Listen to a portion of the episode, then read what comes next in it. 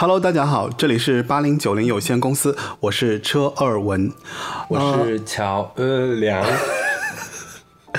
对，今天我的节目请来了我的好朋友乔梁，然后呢，他也是一个原创音乐人，然后背景也挺强的，反正啊，如果后面有机会，我可以再介绍介绍他。然后今天这期节目我们讲的就是张宇这位歌手。湖南卫视第二季的《我是歌手》请来了年近不惑的张宇，不单是作为竞演歌手，还客串做了一把节目主持人。那这位在港台音乐歌坛消失多年的创作兼歌手，在节目里仍沧桑的嗓音，依然是那副苦情配方。当一个人的天荒地老，终究被他和十一郎神仙眷侣的生活取代后，眼神里尽是淡然与平和，也让他的演唱更多了一份圆融的味道。这一期就让我们来聊一聊从。民歌西餐厅里走出来的老男人之张宇。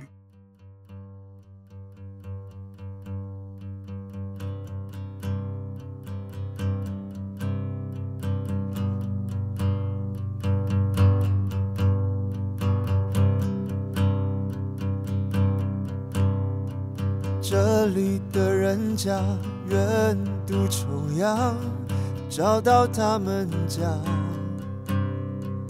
看了几回，就要这个六岁的女娃，为了大哥要娶媳妇，没钱的妈妈收了四百个龙银，让她离开家。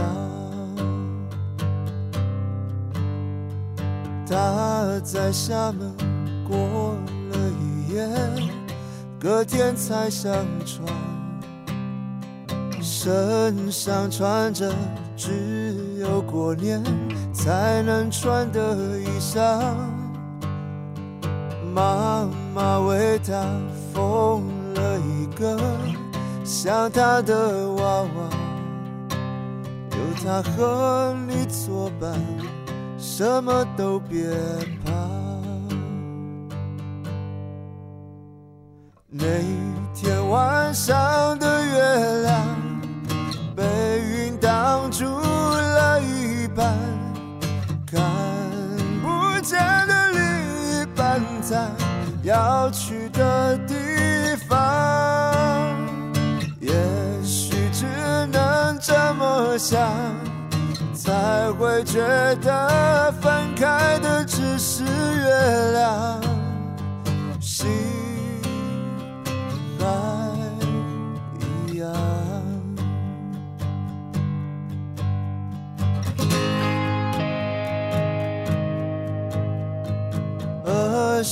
六岁那年生了第五个女孩，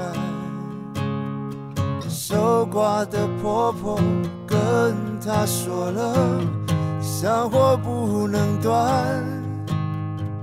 刚好有人想要一个出生的女娃，她用虚弱的身子追出几里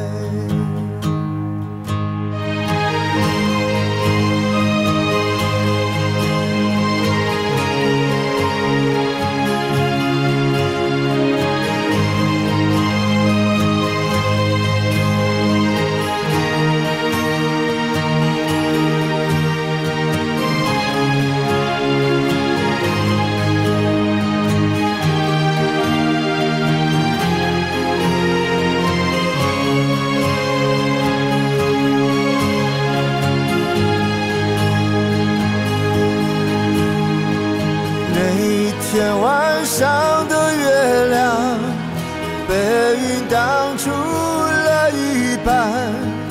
看不见的另一半，在心碎的路上，千头万绪在心里转，突然发现残缺的不是月亮，是命运啊。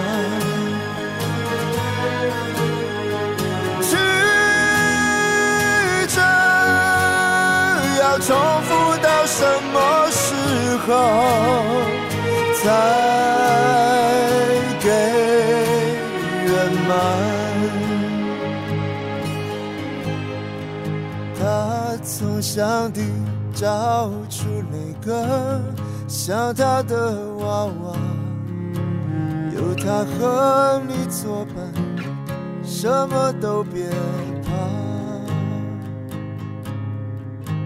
可是我的心，谁跟你作伴？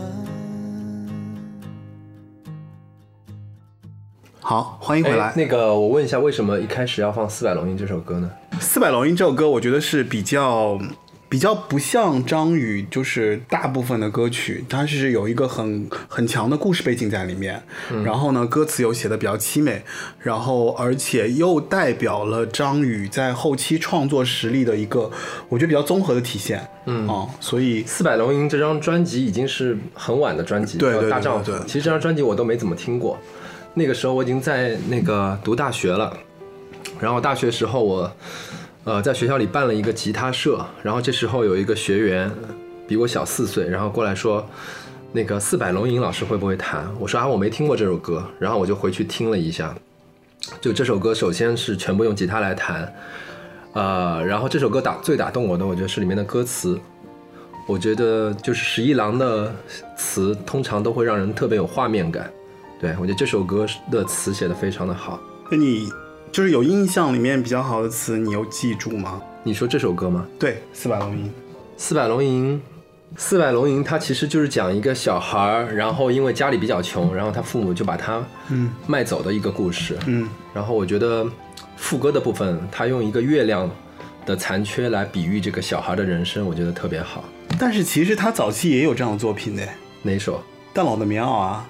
哦，对对对，对，嗯，我我个人是觉得，就是早期张宇的作品里面，我比较印象深刻的就是，其实《四百龙吟》有点像《蛋老的棉袄》，嗯蛋老棉袄》也是一个故事嘛。对。然后我对张宇的第一个认知就是从《蛋老的棉袄》这首歌开始的。嗯就很早以前他的歌我其实是没有听太多的，嗯但是《蛋老的棉袄》我一听之后我就被抓住了。嗯，那时候这样的歌好像也比较少。对，非常少。然后他讲的就是一个，呃，不能说是神经病吧，就是反正是一个有点智障的这样的一个，呃，在街区里面生活的这样的一个老人。然后他，呃，有一个棉袄，然后这个棉袄里面有他妈妈给他留下的一个，就让他。让他存活于世的一块金条嘛，然后他可以通过那个金条，然后在这个世界上换一些吃的，然后活在那个世界上。然后蛋老，因为他也是有一些，比方说，因为我前面说就可能智障的这个角色，所以他可能记不太住他妈妈的对他的这个印象，所以他只知道小时候。呃，就是有母亲的这样一个角色，那他每天就会歌词里面讲了嘛，就是他每天就会坐在街角去等着他妈妈的出现，嗯。啊，所以呃，我印象比较深的是就是《蛋老的棉袄》这首歌，嗯，然后呃，我后来就是包括我可能上大学之后嘛，然后我后来看了一部电影，就是呃，我不知道你有没有印象，就是那个谁呀、嗯，孔雀是谁来着？顾长卫，对，顾长卫的那个孔雀。我我在看顾长卫的《孔雀》这部电影里面，里面不是有三个孩子吗？有个老大嘛。嗯对我每次看到老大的那个情节，我就会想到《大佬的棉袄》这首歌。就是虽然那个老大的那个角色，他其实后来是一个比较美好的结局嘛，对吧？他跟他他有一个你话有点太多了，大家要吐槽你那个 不放歌了。不，你现在已经扯到电影描述上面了。因为我是真的觉得这两个角色有共通之处嘛，然后我，所以我后来就想到蛋老之后，蛋老的棉袄，我就觉得，因为也延续了就是你刚刚就是我们一开始放四百龙吟的这个感觉，所以我是非常希望大家来听。好，的，我们先来听一下这首《蛋老的棉袄》。嘉宾自己 Q 自己可还行，还要 Q 主持，好吧？那我们来听一下那个蛋老的棉袄这首歌吧。然后呃，听完蛋老的棉袄，我们回来就是讲一讲关于张宇出道的故事。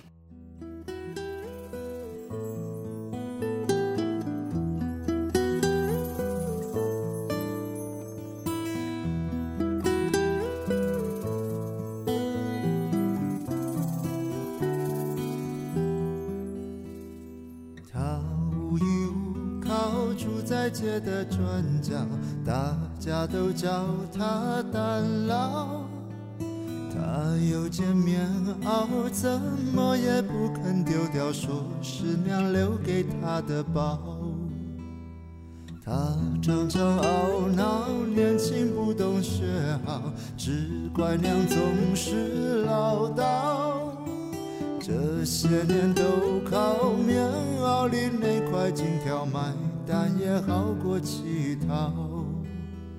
他一心只想等团圆来到，让回家的心圆了。不管现在过得好不好，钱得存到，给娘能富贵终老。后来听说单老的娘死得早，人葬在哪里找不到。蛋老恨自己没能回报，夜夜狂笑，成了午夜凄厉的调。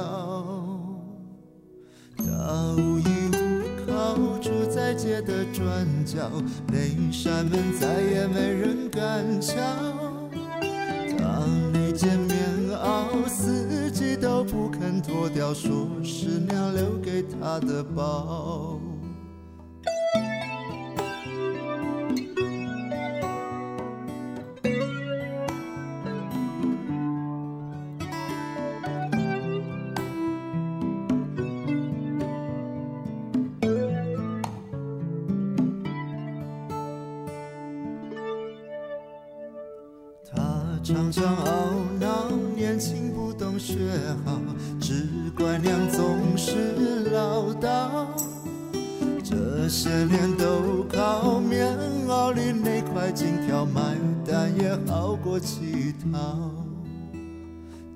心只想等团圆来到，让回家的心圆了。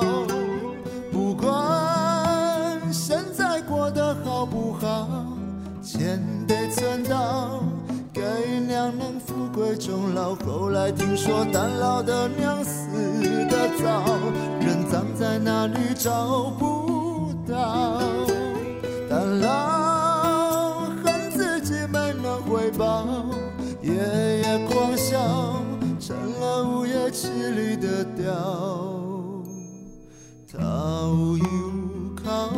在街的转角，那扇门再也没人敢敲。他那件棉袄，四季都不肯脱掉，说是娘留给他的宝，说是娘留给他的。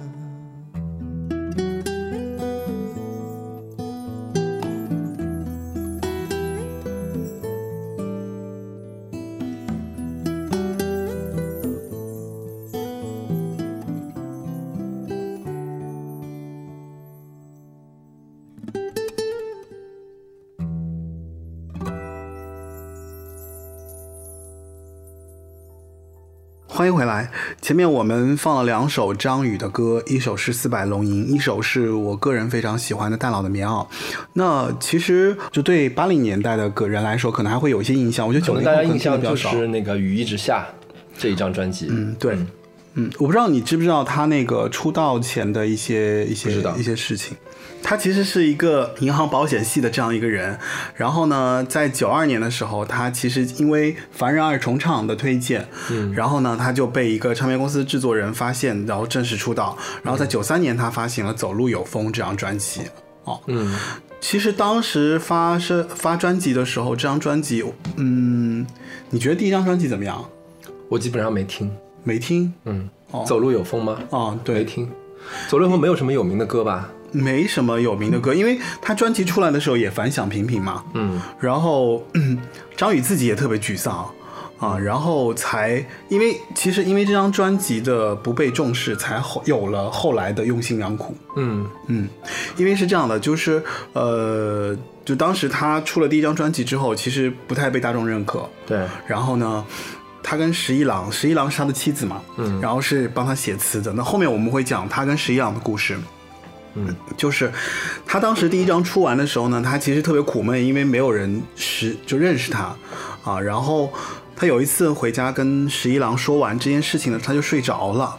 然后呢，十一郎看着疲惫的他，然后就写下了你知道，就后来用心良苦的歌词，就是你的脸有几分憔悴，你的眼有残留的泪，你的唇美丽中有疲惫，我宁愿看着你睡得如此沉静。但是在用心良苦和前面的那个走路有风中间，其实还有一张专辑，呃，叫说是个一言难尽。哦，一言难尽是吧？对这里面其实我有个槽点要吐，啊，你说，就《一言难尽》这首歌是他的主打歌，对吧？嗯。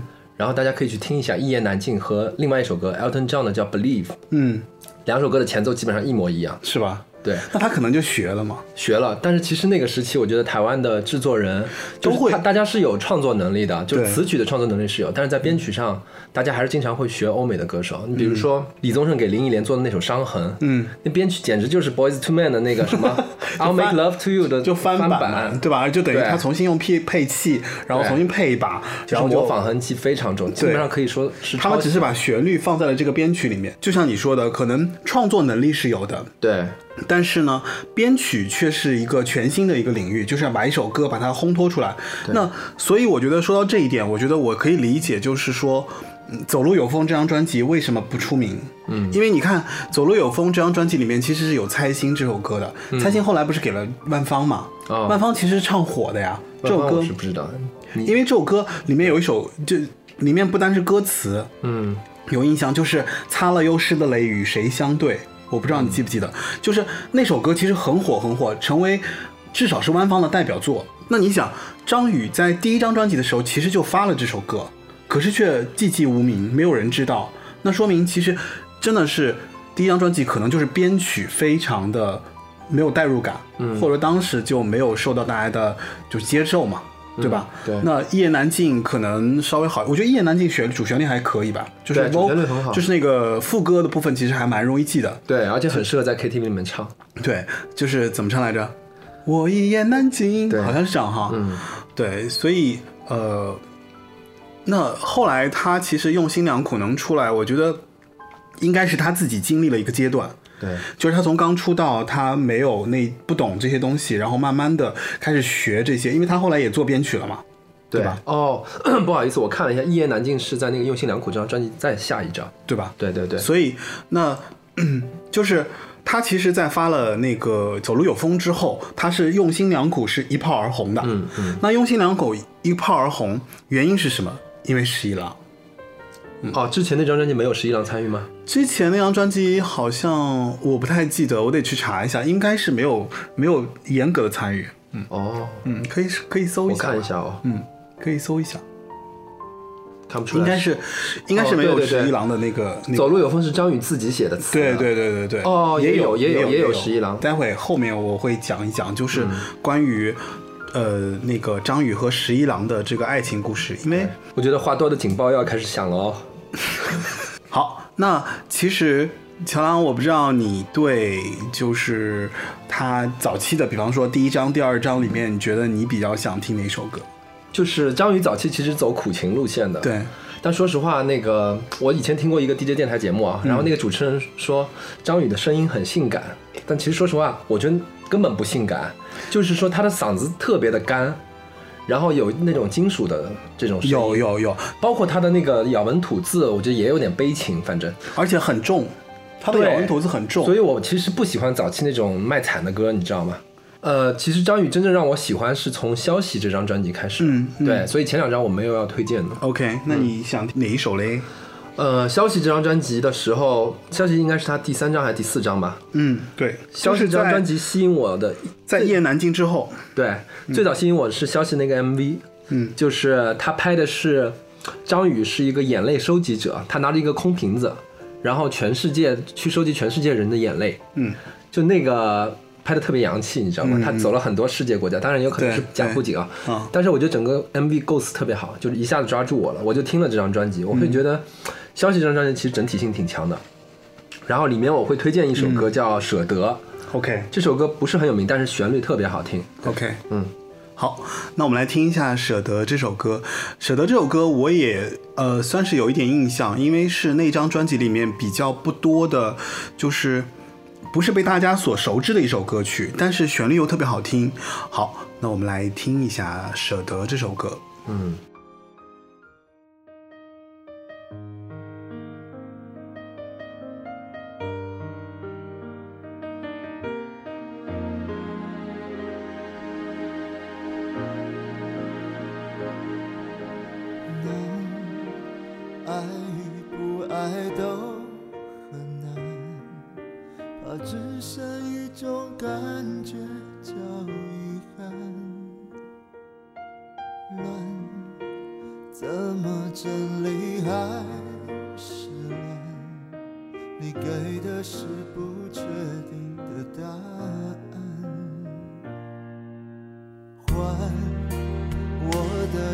心碎很快，让彼此爱得有点安全感。拆，放开手一样纠缠，你眼里已经泄露了不安。如果有选择。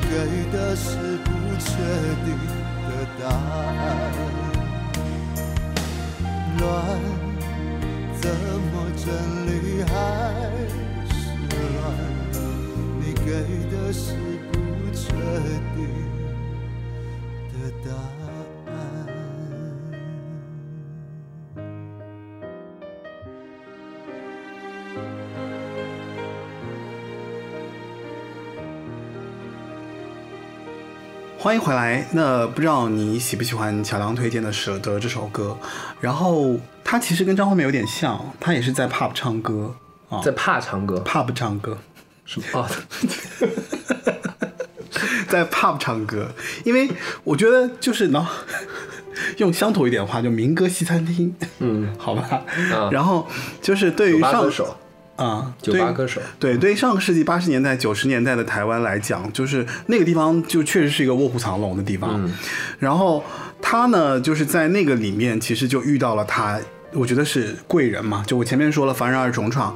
嗯然后他当时在 pub 里面是，你知道张宇、嗯游鸿明、袁惟仁、莫凡、嗯四个人，他们在同一家餐厅演出。嗯就有点像现在的那个后海，后海酒吧街，但是他们的质量高很多。嗯。然后那个袁惟仁和莫凡其实当时就已经是凡人而重唱了嘛，嗯。啊对，然后那个张宇呢就开始搭档游鸿明，然后在这个里面呢，他们就慢慢的就磨合啊，张宇跟游鸿明搭档过，对，他们在那个 pub 里面的时候，对。所以他们其实当时最早期的时候，其实活得还是蛮艰辛的。然后这里面其实他那这个组合没有好看的人嘞，两个都是实力派。对，都是实力派。那酒吧嘛，也不用看好看吧，就因为黑漆麻乌的也看不出来啊。酒吧歌手不要陪酒的吗？男歌手应该不要吧？哦，那他在这个里面，他在这个这段时间里面，他跟十一郎其实生活还比较艰辛的，因为你想就不挣钱啊，已经出了专辑还艰辛。他还没出专辑，我说的是出道前，嗯。就他刚刚出道前的时候。那这个时候，其实你看啊，张宇其实已经花，他愿意借二十万元外债去买一台音乐创作的设备，学习编曲。哦，所以他其实，在音乐学习的动力上是挺强的，包括他后期，他跟十一郎的合作，因为他其实写了四百多首歌嘛，我有印象是四百多首歌吧？你说到现在为止，哦，哦，哎，就歌手其实发行了四百多首，他其实可能默默的在不是不是不是这千四百多首不是说他自己的，他帮别人也写了很多哦。很多歌，因为他后期就是你包括他其实也在学习音乐人的一些部分嘛，就是学习李宗盛啊，嗯。学习袁惟仁呐、就他也不停的写歌啊，他是音乐人嘛，嗯嗯。然后他其实帮别人写了很多很多的歌，嗯嗯，哦，对。那他在 pub 里面就是因为唱歌，然后就跟这四个歌手就慢慢的站住脚了，嗯。因为他们都唱的比较好。然后就是因为凡人二重唱，然后他们去推荐了那个那个谁，推荐了这个张宇去给他们的老板蔡宗正来，就是说，那他是一个奇才，说他写歌写得好，唱歌唱得好，啊、然后最有趣的一点呢，就是其实那个张宇在第一天去那个面试，就是蔡宗正的时候，他出他感冒了。他等于没去，你知道吗？嗯啊，然后他的嗓音出了一些问题，然后回到了办公室呢，那蔡东就就对那个袁惟仁说：“你给我推荐的是个什么烂歌手啊？”就是这样的一个状况，然后也不来干嘛的。然后呢，袁惟仁其实还是在坚持的推他，所以就说那再约一次。等于第一次没约成，那第二次呢？他好了之后，他就他就痊愈了，然后他就去了之后，那有了第二次的机会之后，蔡宗正一听，所以才有了后来就是蔡宗他正是谁啊？什么公司的？蔡宗正是大滚唱片的那个老板，大滚。大滚唱片应该是，我觉得就是他们在并入，他们应该后期也是并入滚石了吧？哦，好像是啊。咱们来听首什么歌呢？所以现在还是 讲他早期的事情哈。嗯，我觉得我想推荐一首啊、消息这张专辑在下一张是整个八月。嗯，我其实很想推荐《整个八月》这首歌。《整个八月》这首歌，我觉得是他在前面几张专辑发展到这个时候最标新立异的一首歌。最标新立异，难道不是最成熟吗？我觉得这首歌其实它不是一个，它的从编曲上来讲还是挺大胆的，对，对。然后甚至于我觉得当时听觉得很新潮，嗯，对。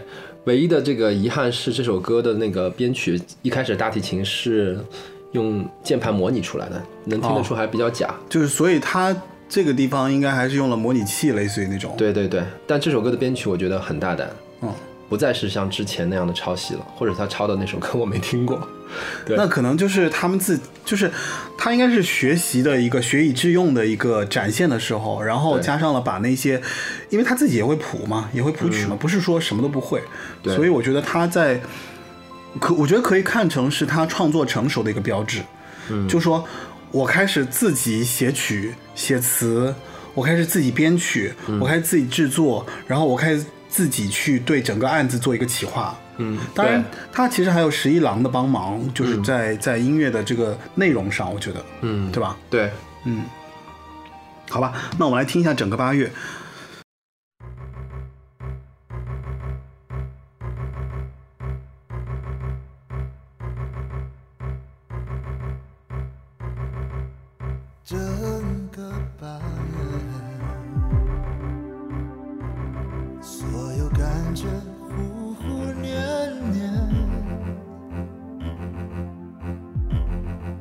想特别远，路也特别颠，心里的狂想和狂念，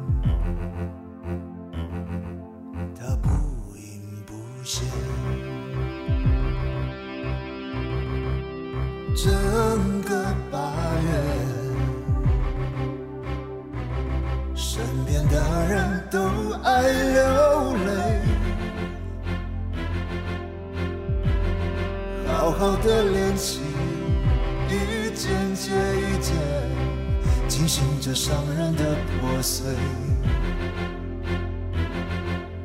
不能挽回。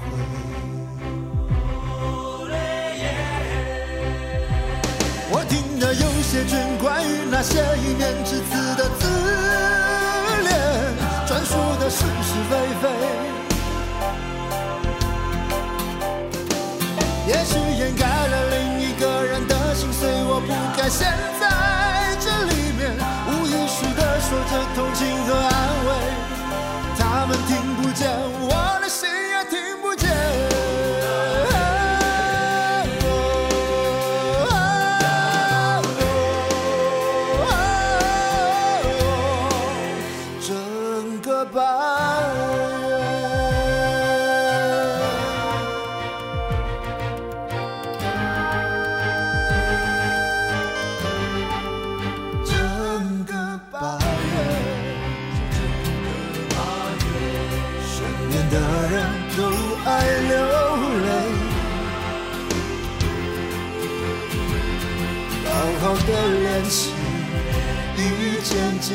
接一件，惊醒着伤人的破碎，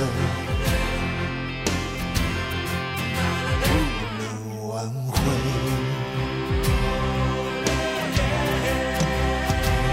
我听得有些卷，关于那些一面之词的自恋，专属的是是非非。也许掩盖的心碎，我不该陷在这里面，无意识的说着同情和安慰，他们听不见，我的心也听不见。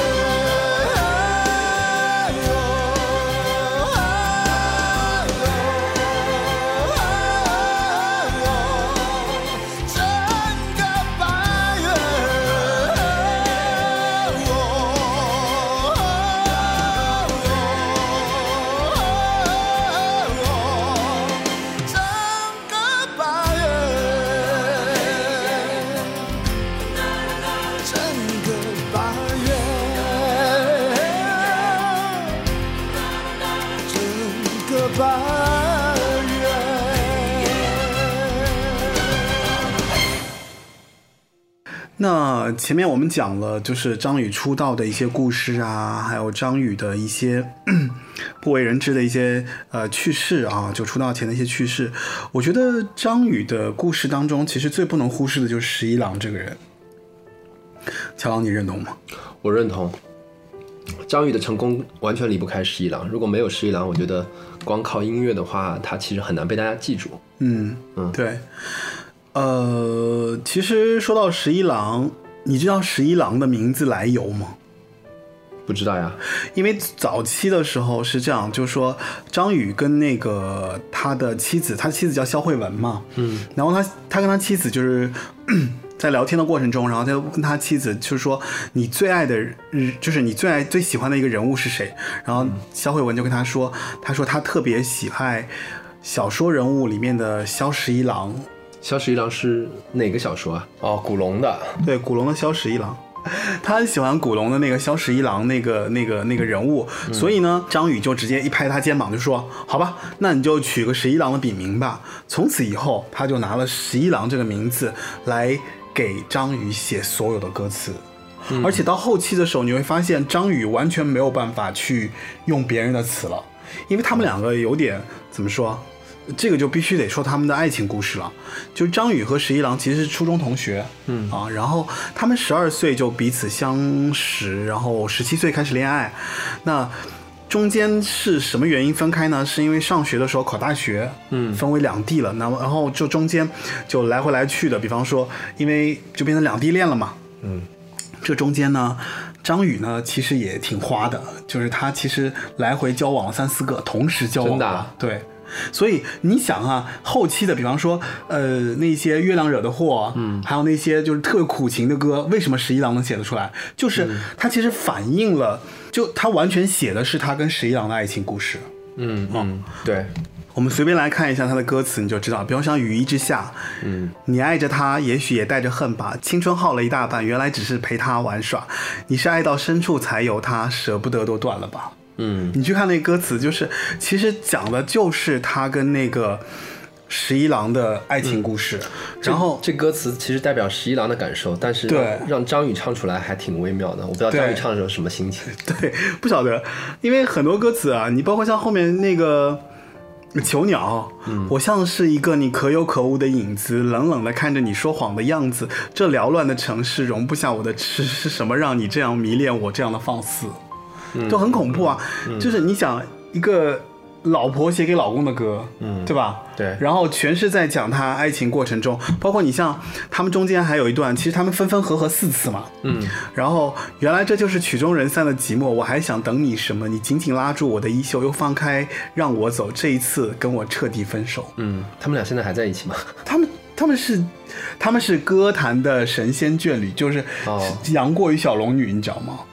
嗯。就是应该说他们是歌坛唯一一对到目前为止嗯。感情情比金坚，到五十多岁了哦，现在还在微博上互发那种就是哦我爱你啊，你爱我啊，什么我要跟你再再再多过几百辈子啊，就类似于这种话的那种，很可怕的，就非常难得。就歌坛有这样的模范夫妻，属于那种我觉得几乎是稀少的稀少。嗯嗯，但是因为他们早期已经经过了一个很长时间的磨合，我再详细讲一讲他们的故事吧。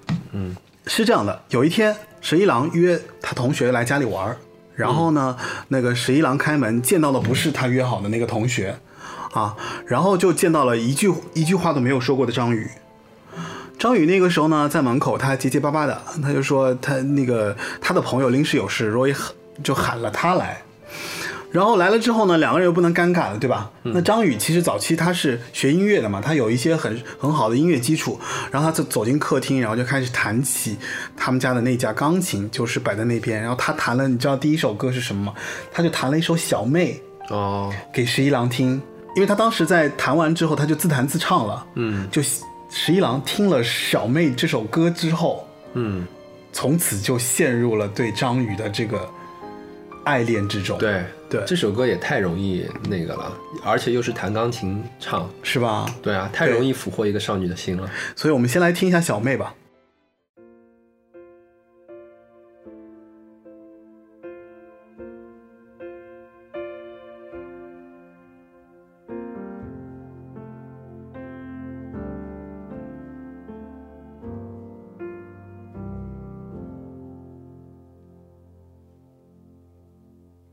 秋风已萧瑟地吹过林梢，小妹，快披上我身上的外套。黑夜已笼罩这城市的苦恼。小妹，让我将你轻轻地拥抱，双手要握紧，抗拒那流言的困扰，那命运无情的怒潮。小妹，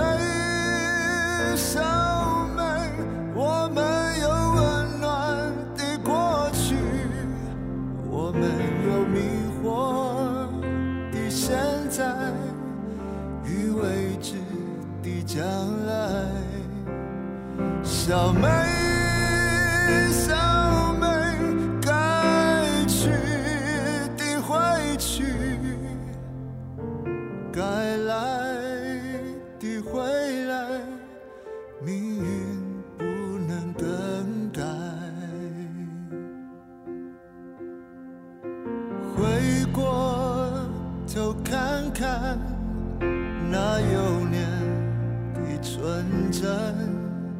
小妹，让我为你抹去眼中的灰尘。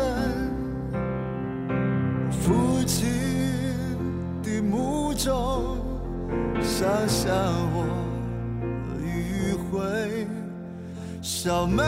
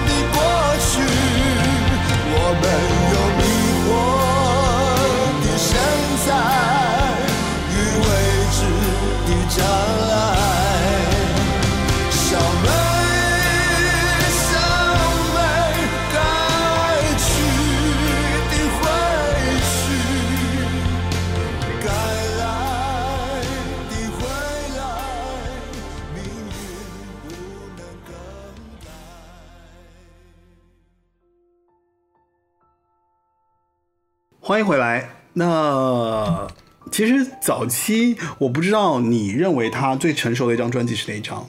早期我觉得是就是消息，消息。对，但是 其实我觉得如果谈到他的音乐，嗯，前面放过的那些专辑，我觉得都是在为后面的爆发做准备。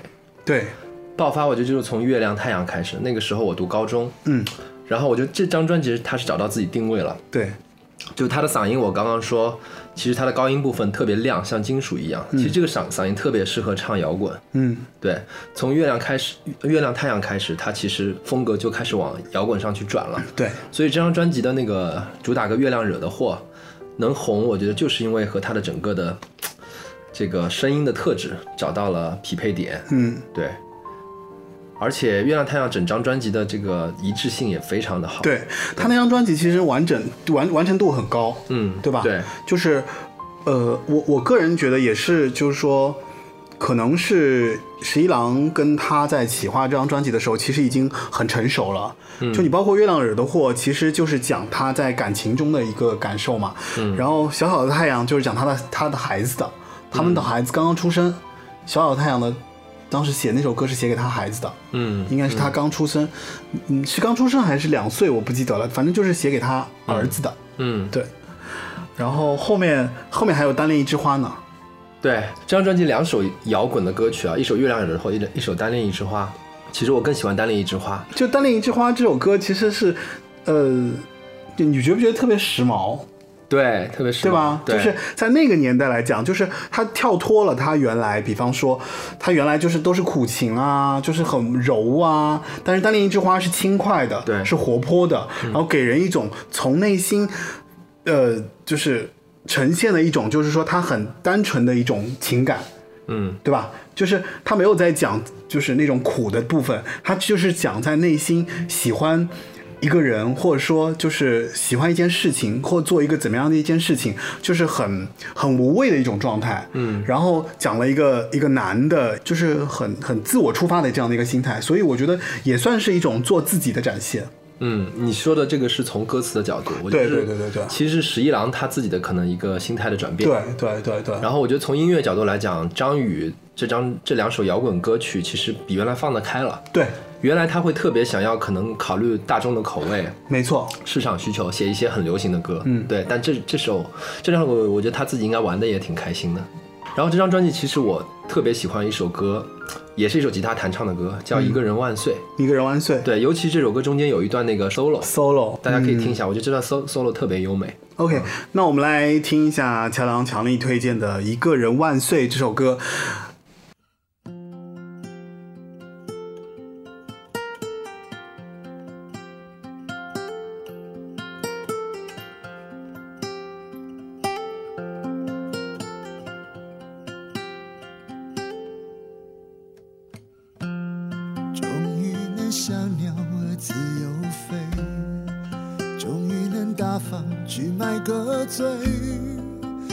终于可以贪玩和晚归。嘿嘿嘿，一个人万岁。终于不必再陪你逛街，终于不相信还能再睡。终于不必什么都宝贝，反正你远得看不见。是才一转眼，过了再度单身的新鲜，一丝一香，一言一笑，没人分享也无味。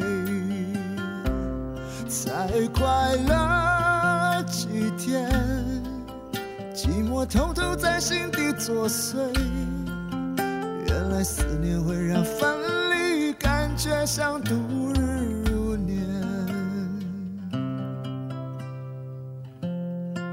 还是情愿你留在身边，还是情愿你掌管一切。情愿有你胡闹或斗嘴，嘿嘿嘿，是我肺腑之言。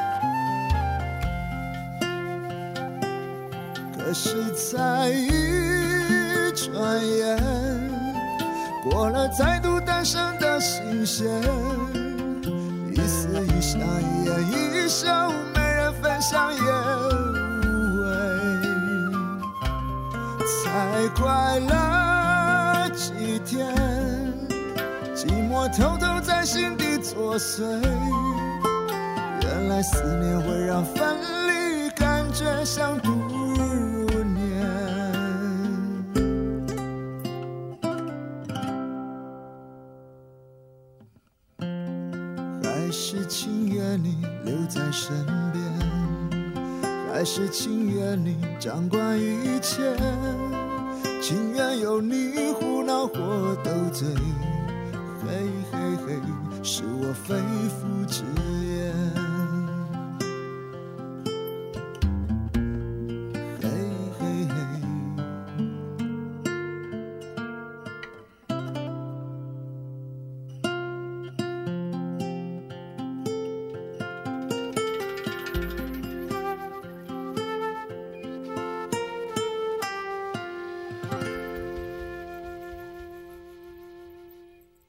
前面我们讲了，就是关于爆发前，就是《月亮太阳》这张专辑。那其实张宇在《月亮太阳》之后就，我我个人觉得哈，他出了一张他自己最成熟，而且到目前为止，我觉得这张专辑都没有办法被取代的，呃，一张专辑叫做《雨一直下》。嗯嗯，这张专辑啊、好听的歌实在太多了，除了、几乎每一首都都很好听吧？对，好几首都特别有名啊，雨一直下就不用说了。对，然后给你们现在已经是每个婚礼必唱的歌曲了，给你们。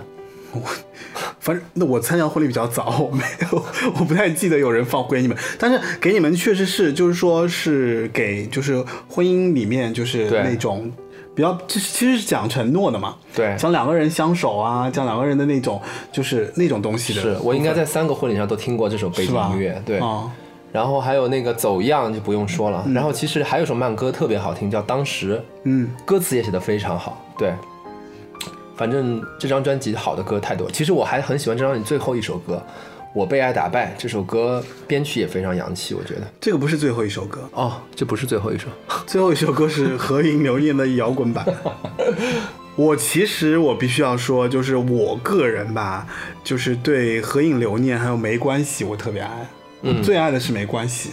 啊，你喜欢没关系啊？啊，因为我跟你讲，没关系有点对我拉丁那个，没关系给我的感觉就是，因为我当时可能是因为唱歌不是唱歌，就是我先是看的 MV，嗯，然后在酒吧里面嘛，然后那个、那个气氛就特别嗨，然后他那个他那个甩脚那个动作我又记得特别清楚，嗯，就那个一只脚站着，然后另一只脚翘起来，然后那只膝盖在摇来摇去，嗯然后那个镜头我记得特别深刻，就有点像模仿那个猫王以前的那种，有点有点有点，然后所以没关系这首歌，而且因为我都 K 过。嗯。我发现没关系，这首歌在 KTV 里 K 起来就是那个状态。很爽，特别嗨。嗯所以我我其实雨一之下里面，我觉得我最喜欢的应该是没关系。，OK。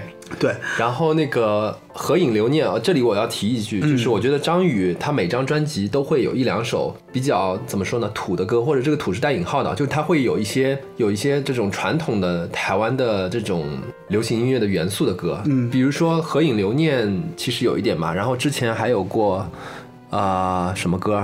不过少个人来爱，你听过吗？对，就特别村，但是我觉得他每一张专辑都会有这样一两首歌是这样的，我觉得挺好的。其实代表他一种个人的审美的风格，他不想放下这种类型，那你不觉得这就是直男癌吗？就这种曲风感觉就特别台，对不对？嗯，对，就很台台，嗯所以台就会显得有点土。但是我觉得很好，如果他没有放这样歌，反而倒没有他的特色了。所以雨一直下，我觉得应该是他就是无论从旋律、嗯歌词，还有整个专辑的这个这个风格以及包装，还有包括里面，因为雨一直下里面基本上好像有有三四个 MV 吧，算是 MV 比较多的。我到现在还记得《雨一直下》那个 MV 开头是怎么样，一个啊。特别慢的慢动作所有人穿黑色，打着对对对然后雨滴很慢的流下来。而且雨一直下，特别好雨一直下，你有没有觉得就是其实跟张惠妹的那个、那个我可以抱你吗爱人、哦那个风格有点，对，就 MV 风格有点像。她是男版的，对，张惠妹是女版的，嗯，对，哎，说到这个事情，我跟你讲，就是，呃，我不知道你知不知道，就是其实张不是张惠妹那个时候不是有一首歌是她写的吗？嗯趁早。对，但你知道《趁早》这首歌其实是张宇写给谁的吗？十一郎的不是，张宇写给那英的。写给那英的。对，那英跟张宇约歌，然后张宇就写了《趁早》，但是呢，这个时候张惠妹正好在收歌，然后收歌的时候就把这首歌，她觉得《趁早》这首歌特别好听，她就拿走了，你知道吗？然后张宇就疯了，因为他要卖给那英嘛，嗯，然后那英他就连夜写了一首歌，写了一首心酸的浪漫给那英。哦，那还是趁早赢了。对啊，因为《趁早》和《心酸的浪漫》来讲，我觉得《趁早》更好听、啊。，对你，你刚刚这么一说，我能想象到那英唱这首歌，我就我相信那英唱出来也会很好听。是啊，对，但是好像那英没有在任何场合唱过这首歌。哦，嗯，伤了。我觉得这种就比较微妙，不能去评价，对不对？就有可能，反正我觉得，按理说，其实他应该唱一遍，对对吧？对，嗯那我们来听首什么呢？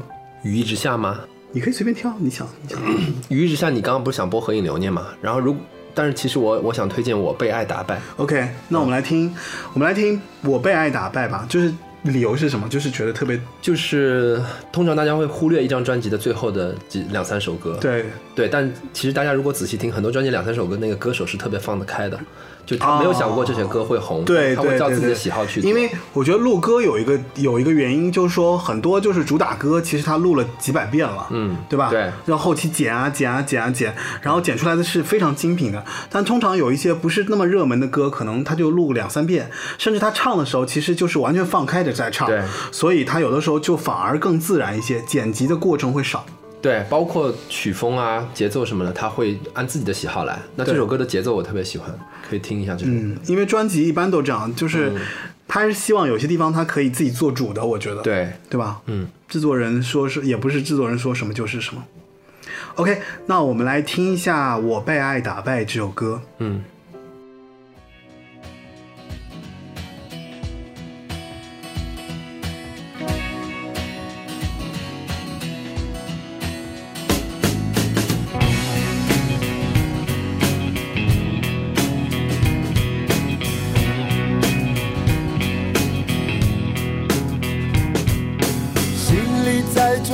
自己办；回忆太多，我自己藏。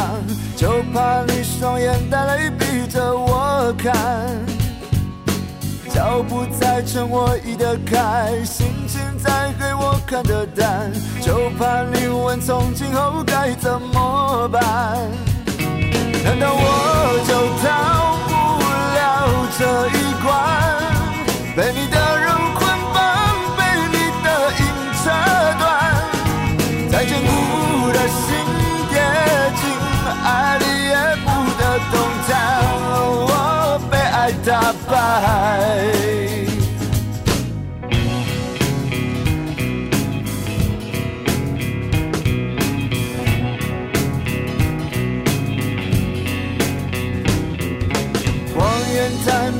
美，我听了算；真是太丑，我不解开。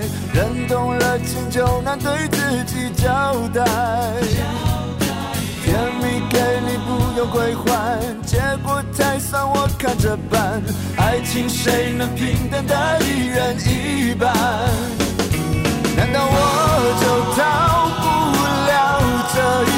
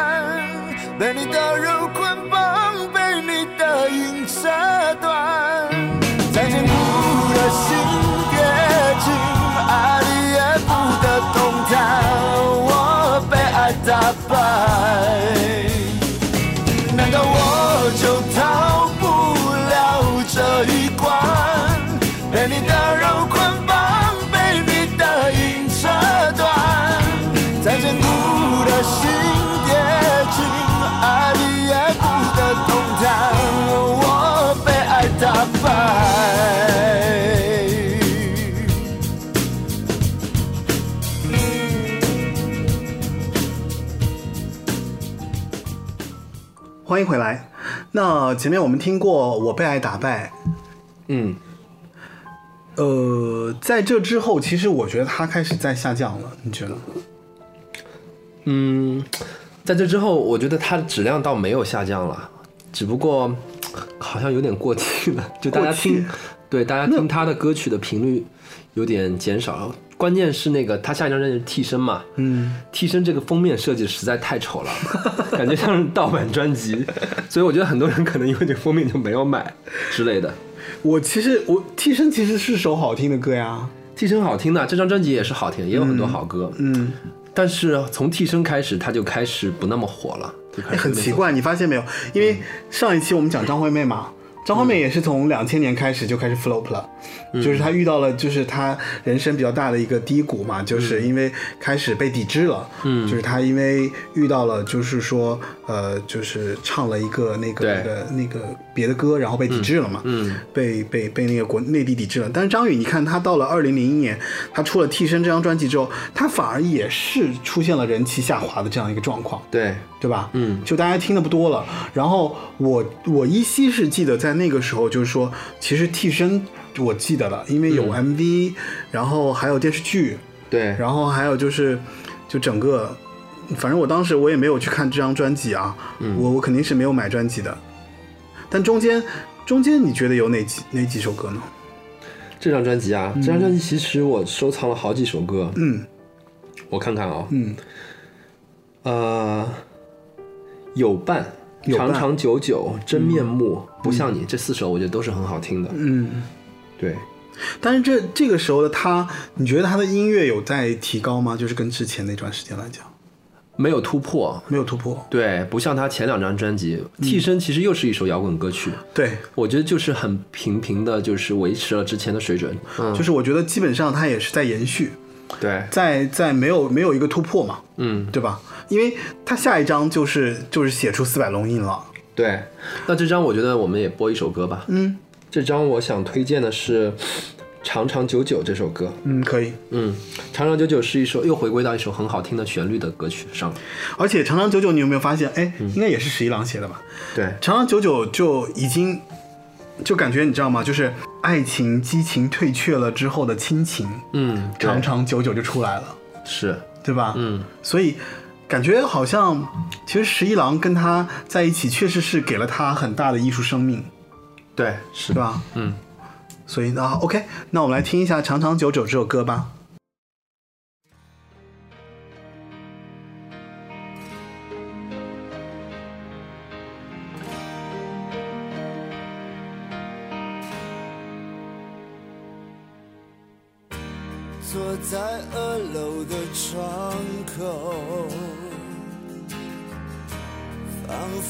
交错了时空。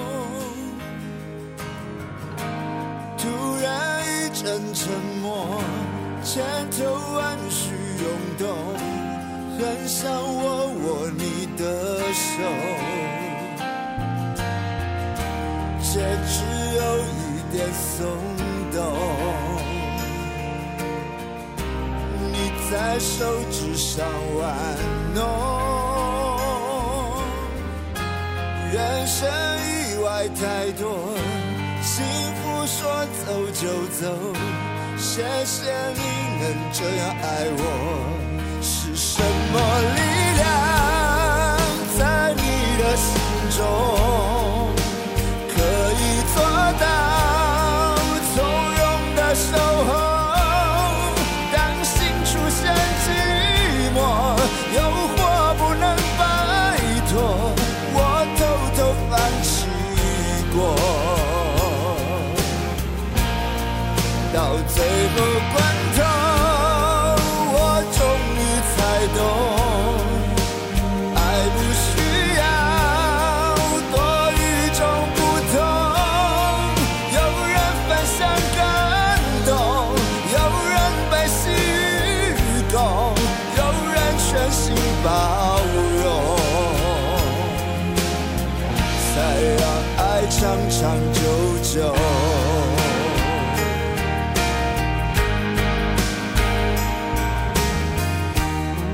只有一点松动，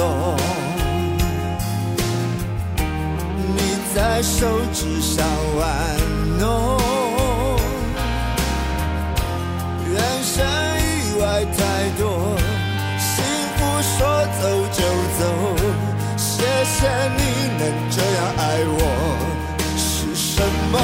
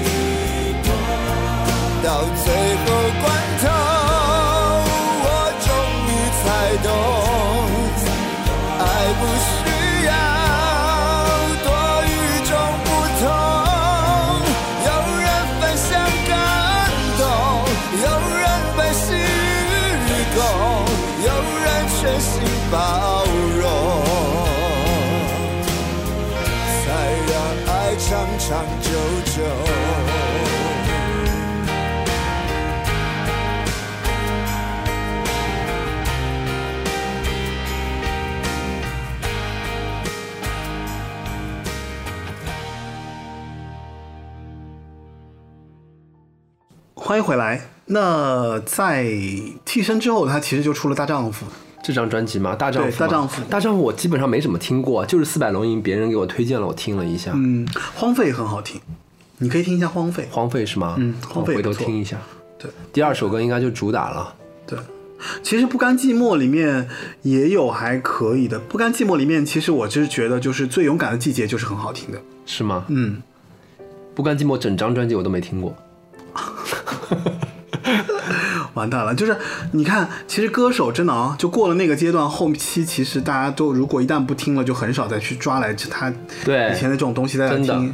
所以这个跟上一期，因为那也聊到嘛，嗯就是歌手的艺术生命其实特别短暂。嗯，我觉得就是包括像现在这个时代也是一样的，就是你能占据消费者或用户那几分钟的时间已经非常宝贵了，对而且越来越短，越来越短，越来越短，越来越短。对对吧？你包括像抖音这种东西火成这样，它其实就就多少秒，对，没对吧错？。不停的在刷，不停的在刷。你要在这几秒钟或者在这一段时间里面抓住用户的耳朵，让用户为你浪费这个时间来来不停的循环或或重复这件事情，就说明还是有难度的。对，哎我觉得他后期的这两张专辑没有那么火，可能也跟互联网可能也有关系。就是从两千年之后，对很多歌手的专辑其实大家听的都不多了，因为对那个时候大家都开始听单曲、听 MP 三了。对对对对对对对所以那个那可能是那个那个时期，就是说整个乐坛都在下滑，对整个互联不是整个都在受到互联网音乐的冲击，对对吧？对，就是已经不用做唱片了嘛，是大家随便录一录，然后出一个 MP 三就后期混一混，对对吧？其实都不用母带制作了，对不对？对对所以就直接在网上那。所以二十世纪以后，应该是包括像什么香水有毒啊、老鼠爱大米嗯啊，应该都是那个时期出的。其实那个很多早期歌手，其实做音乐是需要一种正反馈的，就是他们在九十年代的时候做的音乐，听的人非常多，他们也能收到很多的正反馈。嗯但是其实现在这个时代，呃，如果你不是特别有名的歌手，其实你的得到的这个反馈是很少。很多很牛逼的专辑在现在，可能听的人不像原来那么多。嗯，对，所以你看到像现在有的歌手啊，包括那些常青树的歌手，现在嗯有时候一些专辑可能就是为了娱乐自己，嗯，或者说满足自己，或者对自己有一个交代，这样。对，所以我觉得这个是可能整个九十年代的歌手的一个共同的状况吧。就过了那个阶段，过了唱片阶段之后，嗯，反正都是他们要面对的啊。就是，但是现在稍微好一点，其实反而可以出单曲啦。然后因为互联网音乐也慢慢的就是秩序越来越好了，我觉得。嗯，就是撇开原来不说了，就是现在反正就是因为版权也慢慢的在开始起来嘛，嗯就大家开始，不管你是卖专辑还不是，你至少你可以有数字专辑可以卖，但是现在呢有一个很大的问题就是，就必须得有名，对吧？大歌手你还能卖，就是你要不有名，你要出来呢，你还能走免，还是必须走免费渠道，对，所以歌手的这个生存生存就是看命。我觉得就是说，你要是能出来，通过一些平台啊，对通过一些互联网，你能出来，可能你能让大家看到你，让大家知道你。然后呢，你可能还能，比方通过平台的方式，可能啊有一些最基础的收入，然后可以保证你可以的艺术生命可以坚持下去。啊，还有一个情况是，其实两千年以后到现在这二十年间，嗯，其实台湾的音乐制作工业在往大陆转移。对对，很多的制作人都跑到大陆来了，在各个娱乐节目上。你包括像李宗盛，其实在北京已经待了多少年了？对对吧？他的他的，你想他的新歌手李建清也是在国内发掘的呀。对，然后娱乐行业本来就是一个和名相关的一个行业，所以现在这个阶段就是很多歌手都是通过娱乐节目先出来，嗯，然后再找这些原来在台湾的这些制作人，现在在内地，嗯。帮他们制作歌曲。所以现在很多好作品都是内地出来的，反而。对，而且因为现在内地也是怎么说，就是经济发展到一定阶段了，我觉得，嗯嗯，就他有这个他有这个实力和就是和影响力，包括这些电视节目的运作。量，对对对。就像现在那个一零一女孩，对。就是你看胡彦斌，胡彦斌自己开学校做那些音乐资源的这个东西，就他其实也是内地音乐人嘛，嗯。他有这个资源，他有这个背景，他有这个影响，他去做这件事情，对，就是你要在你要在几年前，可能根本就不可能有这样的状况出现，嗯，对吧？对，因为现在整个资源都是在向内地倾斜的，没错，对吧？港台其实。嗯，如果不是因为八九十年代这样的一个背景，我觉得其实要现在来看的话，其实很难，呃，再能复刻当年的这些辉煌了。对，是的，但是我我个人有一些态度，就是这个态度是什么呢？就是我反而觉得啊，就是现在呢，虽然背景好、资源好，然后，但其实苗子一般，嗯，就是能写出好歌或者说好听的歌的人太少了，或者作品太少。当然，这个也跟时代有关系。就比方说，因为大家的关注点时间点短嘛，嗯，就是你你的途径又多，对，所以其实你一个普通的作品已经很难再去抓住大家的视野了。是，但是以前因为途径只有一个，嗯或广播或电视，嗯或者说大家都在听，那你必然而然就是一首，比方说一般的歌，可能你每天听二十遍你也记住了。对对对，但是现在如果一首歌不抓人，或者说一个音乐不好听，或这个，那这就提到了，比如说，其实你看张宇啊，他要是在现在，他可能也还能有一点点粉丝，是为什么？因为我觉得他的歌歌声是有辨识度的，嗯他的嗓音是有辨识度的，嗯，所以在音乐的行业里面，就是说，其实蛮残酷的，对吧？嗯，对，你你不单是要你会写歌，嗓音要辨识度，而且还要能力，还要符合流行文化，还要不被大众所抛弃，就是所有这一切能组合出来，因而我会觉得我我。这就回到我为什么要做这个节目，就是我确实是蛮怀念八九十年代当时的港台流行歌的。对，就那个时候真的有好作品太多了，是的。音乐人也特别多，随便抓一个人出来，可能都会让你觉得说哇，这首歌好好听，或者这首歌其实我听翻来覆去我都想要听。嗯，没错，嗯，是这样的，嗯。好吧，那其实我们后面说的比较多，就是关于一些流行音乐啊，还有一些啊、我们自己，包括我跟乔梁对呃整个就是音乐领域的一些看法。嗯。嗯，然后呢，这一期节目其实是关于张宇的。那张宇也算是早期我们比较喜欢的一个音乐人，然后他呢中间其实给所很多音乐人写了歌，这中间其实有一首大流行，嗯，我不知道你记不记得，就我不知道你记不记不记得，就是他的那首《囚鸟》。哦，我知道了，对，因为《囚鸟》这首歌，大家记住的其实是那个男女对唱的版本，对。他自己在早期专辑也放了一个独唱版对本，对对对。对，其实这首歌其实非常苦，那个旋律，歌词也苦，所以很特别张宇，特别张宇早期。彭羚是吧？彭羚对，啊，对。彭羚跟谁？跟张宇。对，啊、但是 张宇其实还有一首合唱歌，你知不知道？不知道。跟那个谁的，跟张清芳的，哦，我不知道，很好听。嗯，那你推荐哪首？嗯，要不就还是就是我这两首歌我都挺想放的。我觉得推荐张清芳的吧，张清芳那首，因为囚鸟大家太熟悉了。嗯，好吧，嗯，好吧，那最后我们来听一下，就是他跟张清芳那首《别来无恙》。哦，这首歌我知道，但是我已经忘了怎么唱了。刚好我们一起。其实《别来无恙》最棒的一点就是它是两个声部，哦，对吧？对一个是低声部，一个高声部，对，就是 它还不是一般的合唱。嗯，好吧，那今天就在《别来无恙》这首歌中结束我们的节目。好，希望今天我们推荐的歌大家都能喜欢。嗯，谢谢感谢乔梁的那个到来哈。下次如果有更就是有乔梁是就是喜欢的歌手，你也可以再来这个直播间来跟我们聊这个音乐的部分。嗯，好吧好，好，拜拜。OK，那八零九零有限公司目前已经上架 Podcast、喜马拉雅和网易云音乐，在这三个平台上，既可以搜索八零九零有限公司，订阅我的频道。如果你有对节目有任何的意见建议，还有就是如果你想贡献一些歌手的一些趣事的话，你可以给我发邮件，我的邮箱地址是 d a r l e e at foxmail dot com。那这一期从民歌西餐厅里走出来的老男人张宇就到此为止啊！让我们在别来无恙的歌声中结束今天的节目吧。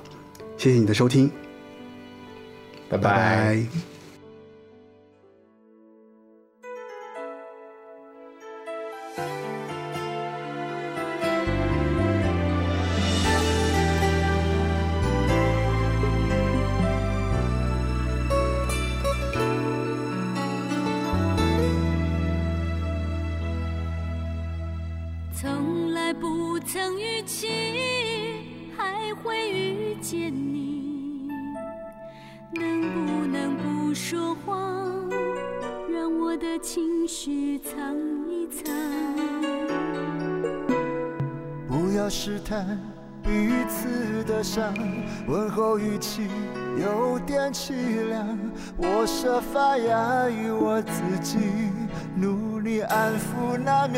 心里的伤。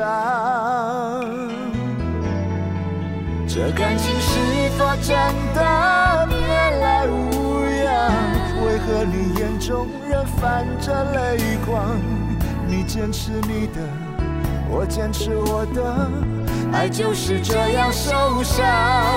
这感情是否真的别来无恙？为何我至今仍失去方向？你放弃了我，我放弃了你，是不是遗憾？从此真的遗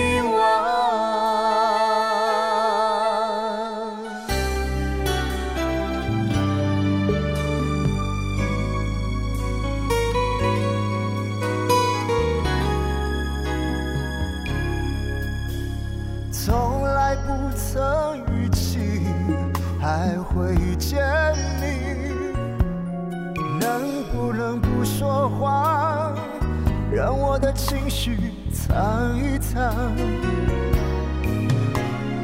不要试探彼此的伤，问候语气有点凄凉。我设法压抑我自己，努力安抚那面对你心里的伤。这感情是否真的中仍泛着泪光？你坚持你的。我坚持我的，爱就是这样受伤。这感情是否真的别来无恙？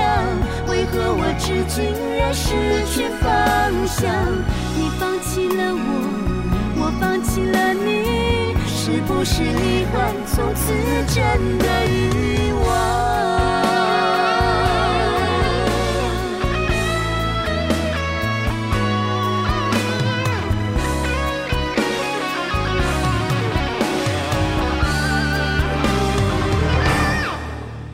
感情是否真的别来无恙？为何你眼中仍泛着泪光？你坚持你的。我坚持我的，爱就是这样受伤。这感情是否真的别来无恙？为何我至今仍失去方向？你放弃了我，我放弃了你从此真的遗忘。你放弃了我，我放弃了你，是不是遗憾？从此真的遗